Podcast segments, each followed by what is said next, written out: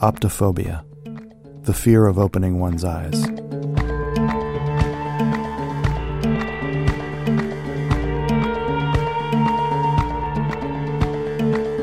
This podcast is dedicated to encouraging you, our listeners, to move beyond that fear, to solve riddles they don't want us to unriddle, to investigate supposedly ironclad truths, to unearth evidence buried for so long they believed it would stay buried.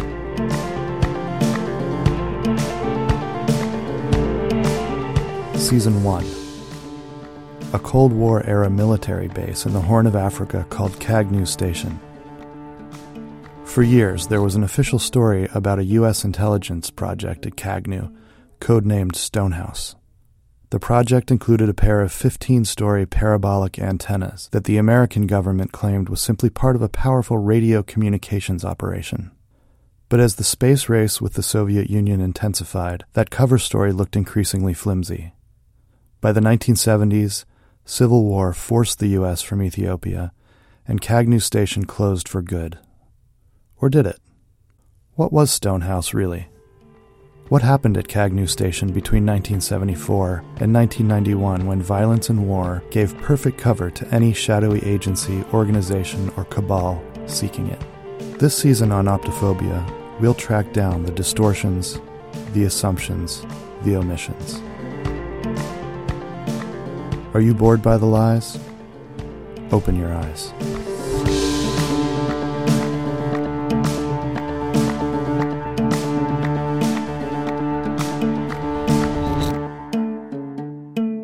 Hi, everyone. I'm your host, Xander Harris, and I'm here with my co host, Hassan Gray. How are you, Hassan? I've had better days. What's up? I'm still in work mode a little bit. I just came from a call down uh down in Rotterdam, so I'm sorry about that if I came in with a bit of an attitude. Was it a tough one? It wasn't tough at all. It's one of those calls where you get out there and you check the cables and you find out, oh, yeah, your FiOS isn't working because it's not plugged in. Oh, So thanks for calling me out there for that. So, well, you get paid during, for that well, I don't, call, right? I don't get paid for any time I go, and I actually don't have to do anything other than plug in the cable box. oh, So I rarely get paid for most calls. do you ever pretend that you're doing like you figure out because you're a tech uh, sales uh, analyst Yeah. that you know right away it's just a plug, Oh yeah. but then you'd spend like half an hour just trying to pretend to see stuff. Yeah, I did that when I first started out. Um, then I realized I'm not getting paid for those hours. Oh, you're not. Yeah, if I if I'm not doing any actual tech work when I'm on the call, other than just plugging in the box, I'm not getting paid for that. that does not seem right because you spend your you use your expertise Yeah, to determine what the problem is. preach, brother. Right. Preach. So why wouldn't you get paid for that? That seems like what an analyst should be. But you're analyzing the situation. Every time we have an all hands meeting at Verizon, I bring this up. I'm shot down. So you have to talk to uh, Cassandra Wilburn about that. She's she's the CFO. She's the CFO. Yeah. Man, that does not seem fair at all. Just a quick note for uh, this week. If you haven't listened to our first episode, that's a good place to start. We lay out the known history of Kagnew Station. So it's the easiest way to get a basic grounding in the story that we'll be talking through for the rest of the season. You can also read that background at our website, optophobia.org. Sadly, tugboat captain Ginger Mull, who was supposed to be our guest today, got her balder bib stuck in the winch of her tug. Uh, and they're still working to get her loose, so she's not going to be able to make it. Mm. Yeah, it's tough because she has some interesting things to say. But we will uh, reschedule with Captain Mull uh, so we can hear about her vampire research. But we got very, very lucky because our guest today was available and agreed to join us at the last minute. I am personally excited because Meredith Crossings, our guest today, is not just well known for her Kagnew Station writing, but she has been in many great movies over the years. Mm. Uh, Meredith, welcome to Optophobia. Thank you so much for having me. Can you tell us a little bit about yourself and maybe a little bit about the Hollywood world that you live in? I would love to talk about that. I uh, grew up in Burbank, California. Um, it's always sunny in Burbank, and I was very blessed with having two very supportive parents who uh, put me into the entertainment industry. Um, I was an extra on many films, and when a speaking part came up for Cleopatra 2, which was filming in the area of Kagnew, uh, I jumped at the chance um, to continue Elizabeth Taylor's role in some way. I hadn't read the script. I was excited. Um, but yeah, so the extra parts that I was a part of in the film industry um, included a woman with a beach ball. That was uh, very fun.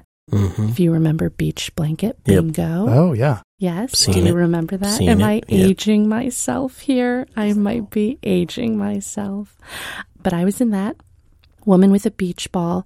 Let's see. Um, I was Woman by Jukebox. I had a summer in Paris where I did a little fun Art Nouveau kind of stuff. Uh, it's a very exciting time.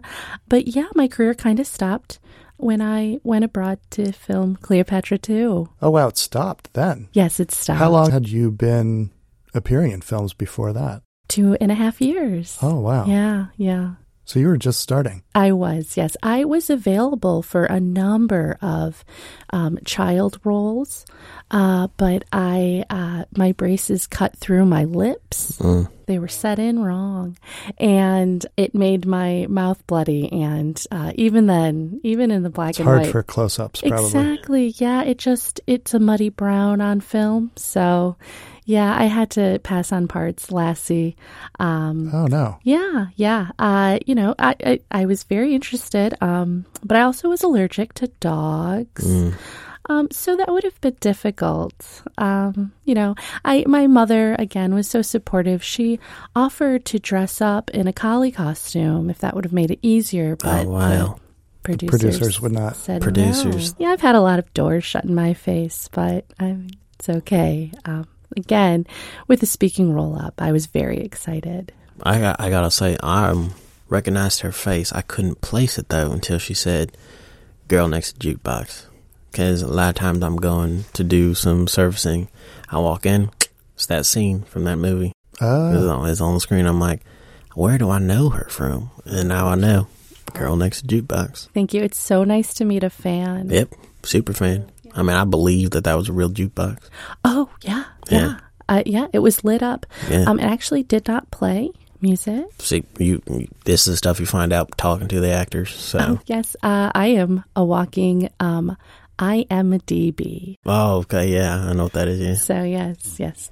Um, yes, it didn't play, but when you plugged it in, it lit up. And uh, I, I always ask the director, what's my motivation? Even the smallest part, right? Yeah. Shakespeare, there are no small parts, only small people. I asked him what my motivation was, and he said, Well, what's your name? I said, Meredith. He's like, well, Meredith, just sing. I don't care. I like when the directors pretend like they don't know everyone on the set.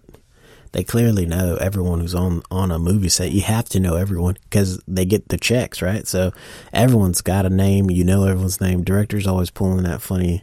Oh, what's your name again? That's that's just fun. I see that in the extras of a lot of DVDs. A lot. Like, what's your name? Oh, I wish I could watch a movie. I can't anymore. Oh, you I can't just watch can't. movies? No, no. was it as a girl that you got interested in acting? When did you become Like interested said, in actually my being? My parents were very supportive. Um, they uh, initially had the dream for me, and then they really just drove me there and dropped me off, and as- uh, just assumed this would be my life. So uh, I don't know that I was ever interested as much as they were. And it was just, it was really nice to have supportive parents. Yeah, I wonder what it would have been like if I had been a teacher, because that was kind of something that was up my alley. It's never too late. Oh, yes. Again, I don't have the attention span Oh, anymore okay. for anything. Um, I grow my own sage. Oh wow, Sage. Yeah. So you're a sage farmer. Oh, yes, I suppose so. But um, they're there's a license that I would need to get to officially be called that. So go ahead and save that title for someone else. Someone else. I have a question. Sage. Now, what are the primary uses of sage if you're a sage farmer? Um, I wouldn't call you a sage farmer, but you grow sage. But like, once it's grown, what are you using the sage for? Oh, so I dry it up. Mm-hmm. And then I light it and go through my house and through the doorways. Okay. I go ahead and put the smoke around to Okay. ward off evil spirits. I was getting ready to say because yes, that's I walk in a lot of houses of people who don't know how to work their Verizon FiOS um, little uh, actual box. What do you call those? the, the box, the cable box? Oh. Yeah, and they're always walking around. People always walk around with, with like burning embers. I'm like, what is that? So that's how they're trying to make the box work with Yeah, they're walking sage? around like trying to get rid of the negative energy that's blocking the connection. I'm like, you just got to plug it in. If it's one thing I've learned from movie sets, it's plug plug it in. Yeah. Yes, that's something else that people don't know is a lot of the electrical outlets are painted on. Yeah. That, oh my God. This is, Painted on set. They do not.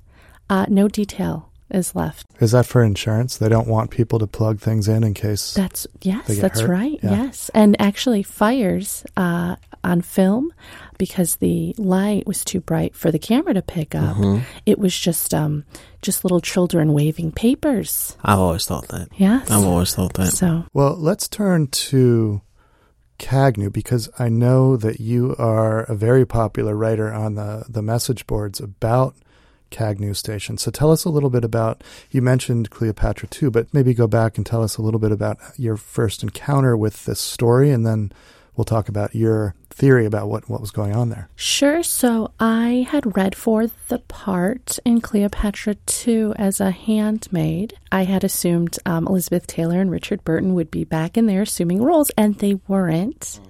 Um, I think the story took a different direction. So uh, I read for a part where I would just fetch things and I felt I was really good at that. And so when we went on location to shoot, they I got to the set and my lines were written out. The craziest thing. Actually, they insisted that I should have known that back in California.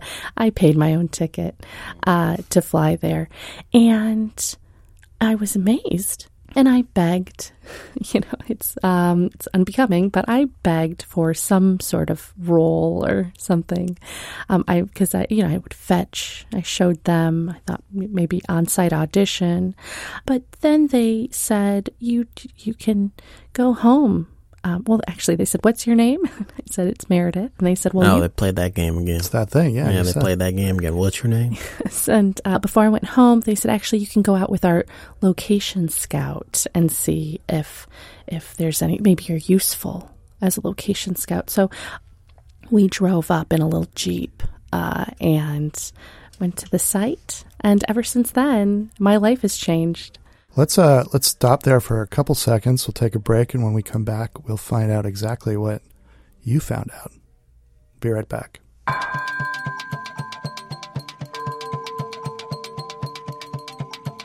Hey, Optophobes. Have you ever needed to lose weight really fast, but you felt more like getting high and going to IHOP for a cheeseburger omelet with a side of pancakes? Hello, Spikenard Monocled Cobra Solve. SMCS is a solve, not a salve. It'll help you lose weight and wolf down those 2,000 calories worth of syrupy, cheesy burger omelet Americanness. Spikenard Monocled Cobra Solve is made from spikenard, an emollient that comes from the Jatamansi plant, and the venom of monocled cobras, both of which are found in the mountains of eastern Nepal. First, make sure to leave your house, then throw on some neoprene gloves and apply the ointment to the part or parts of your body that cause you shame.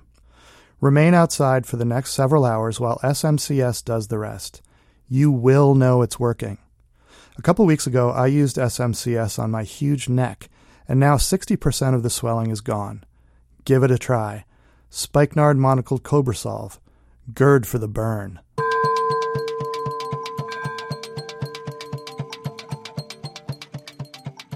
We are back with Meredith Crossings. Meredith, you were telling us about your first encounter at Kagnew, so please continue. Well, so everything um, was fine. It was a beautiful day, I guess, for uh, the weather. I don't know. I'm, I'm from Burbank. Everything's sunny. And when we approached, I just had these vibrations. It's like a hug. It's like something hugged my brain. I was told later on by doctors they're migraines.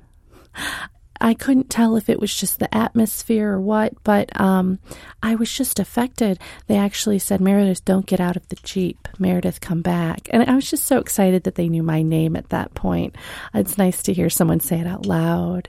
Um, so I kind of, I climbed and walked around and, uh, you, you know, I, I actually was left there overnight. They, they got Oh, man, pretty I'd love to spend a night there. they got pretty fed up with me uh, fairly quickly. So when they realized that I had some uh, costumes with me, they they had to come back and get me. And it may have been being there overnight that gave me just more sense, more um, feeling. But yes, I actually cannot concentrate for longer than about an hour on anything without developing my brain hugs. Okay, yeah, that makes sense. That tracks with the cell phone signals Oh, that are being all just aggregated there. it's right there. It's all happening right there. So that's what's going to happen. You're going to get migraines. What year was this around? This was around 1978. Oh, yeah. Yep, That's tracks. about, yeah. It's all tracking. And so the brain hugs, have they increased in intensity? Have they stayed about the same? Have you experienced any other sort of phenomena around the brain hug? It's crazy that you ask that because I have. hmm Um, actually, I have some recordings. If that's okay, I'm going to play what it sounds like in my head. I've worked with uh, a number of people on um, recording this because I do believe it's sending me a message. Cool. I just, you know, through my Hollywood years, I knew there was something about me. My parents told me, "There's something about you, Meredith. You're you're going to be a star." And I sometimes wonder if I'm not a star for film, but I'm a star for something else. So if it's all right, it sounds a little bit like this. Sure, yeah, please. Mm, ba-da-ba. Whoa. Okay. I have thought about what that message could be. I have taken it to musicians. I've dated plenty of musicians. Um, my attention span actually works well for people in music. And I can't quite figure out if it's saying something to me specifically or if I'm meant to go out into the world and find others. Yeah, because you are part of a certain sort of sub group of people around Kagnew that has some, uh, I- I guess, sort of a theory about the messages in the, the waves, them- in the radio waves themselves, that something is being said to maybe individuals, to maybe a group of individuals. Yes, I, I think that the population is bigger than we know. hmm And it scares me, but you know, you have to have a smile on your face when you approach danger. This is blowing my mind right now. Yeah. That I'm actually sitting here with someone who's got physical ailments from being around Kagnew because I've only studied it from afar, you know. But being around someone who's actually getting migra- brain hugs, Brain hugs, yes. It, uh, brain hugs TM. TM, yeah, It's trademarked. I trademark trademarked that, yeah. brain hugs that are saying something though. Migraines are usually just debilitating, I think, for a lot of people. For you, it seems like, unless you are just being a very positive person, which I don't think, it sounds like something's trying to communicate with you. It is, you know, it reminds me, like I said, I have such supportive parents. My father, when he'd hug me, mm-hmm. he would. It's it's very familiar to that. He would he rarely did, but when he did, he would put his arms around me and he'd mumble something in my ear. As a child, I think it was mm, Meredith. Oh, so at least your father knew your name. yes, yes, uh, yeah, Kind oh, of the yeah. director of the household. yeah. So these these messages have been, you've been hearing them for a while. Have you tried to understand exactly what they're saying? Do you have any kind of gut feeling about what is being said or what is being communicated? Well, I think when you've heard it, and I, and I wonder, um, it it sounds like it's asking for a bottle. Ba ba. Bob, yeah, it does sound almost like a a baby, maybe. Yes, and I am unable to have children, so Um, so this might be like the universe in a way, like you having a relationship with a baby but it's just through migraines, through the pain of raising a child, right? Yes. The migraines, but you don't actually physically get to hold and touch and love that child, but you you get the pains of it. Don't know what that would be like. I would Probably don't have the like I don't have any sort of thing that looks up to me with respect and joy. I just have these brain hugs. Uh, and I should amend my comment about unable to have children. I have not found anyone Oh, that would like to raise a child with me Okay. or just put a baby in me. So Okay. I'm, uh, you know, I, I'm past that time. Uh, so yeah, I wonder if it's just asking for a bottle. But yeah, it could be a an old Russian person asking for a bottle of vodka. Yeah, oh yeah, it could be that. Uh, could be like ba ba, ba. and the and the wave has been coming from 1978. Yeah, So it's like perhaps that sound wave got stuck. Mr. Gray, Mm-hmm. the way you said Baba just then makes me think perhaps it's some sort of sheep. Ba ba, black sheep. We know there are goats in that region. There are goats in that region. I, I, as- when I was there overnight, when I was left by the scouting location crew, I slept with a herd of goats. Ah, Mm. Wow. So and that night you heard ba ba. Yes, I must have. Huh. Well, we know it's not the sheep. We know it's not the goats. It's prob. It's gotta be the radio waves because the, the air is saturated with it. Interesting. I did work on a cruise line. Um, I believed uh, that the Indian Ocean drew me to it. Um, so I did work on a cruise line for a little bit. I was entertainment. Uh, it was great. I was one of many dancers. Holy crap! I just thought of something. What's a baby goat called? A kid. Wow. You slept amongst goats. You're hearing what sounds like a kid. You know, I'd ask Miss Alanis Morissette if that's irony, but I think she's moved on. Oh, she died. No, I just don't think she sings about it anymore. Oh, okay. I thought she passed away. I was like, oh, that's a national treasure loss. it's a it's Canadian treasure. Canadian national treasure loss. Yeah. That's right. It's a kid. Okay. Okay. I would like to use this forum to see if there are others out there who are getting the same message, or perhaps it's a message personalized to them. that's a good question for our, our audience, and I think it's a good place to leave it for today. But please, if you are out there and you are listening to Meredith Crossing's story, get in touch with us through our website, optophobia.org, and let us know. Please, please do because you can find me by my handle, SageBurner. Mm. 420. That's just my birthday. Just your birthday. Okay. you can find me by my handle and you can uh, just comment on my posts if you've been having any sort of phenomena like this. Yeah, please do that. This is really fascinating. Thank you to our guest this week, Meredith Crossings. And I hope to see more of your movies. yeah, I'm a big fan. Oh, thank you too. Thank you. That's so sweet. And thank you to my co host this week, Hassan Gray. Good to see you as always. Thank you, Xander.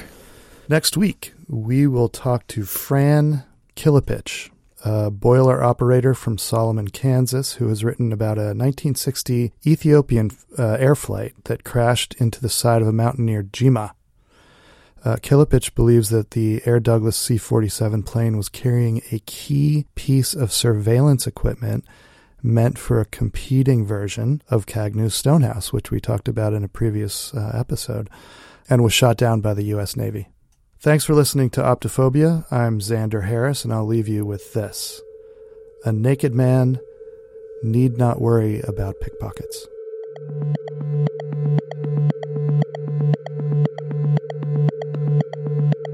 Thank you to Christina Martinez, who played our guest Meredith Crossings. Catch Christina on the improv stage and follow her on Instagram at, at KMTheShow. Jamal Newman played Hassan Gray. Jamal performs with Lena Dunham and Nixon. You can follow him on Instagram and Twitter at, at Hello Newman and find him at jamalnewman.com.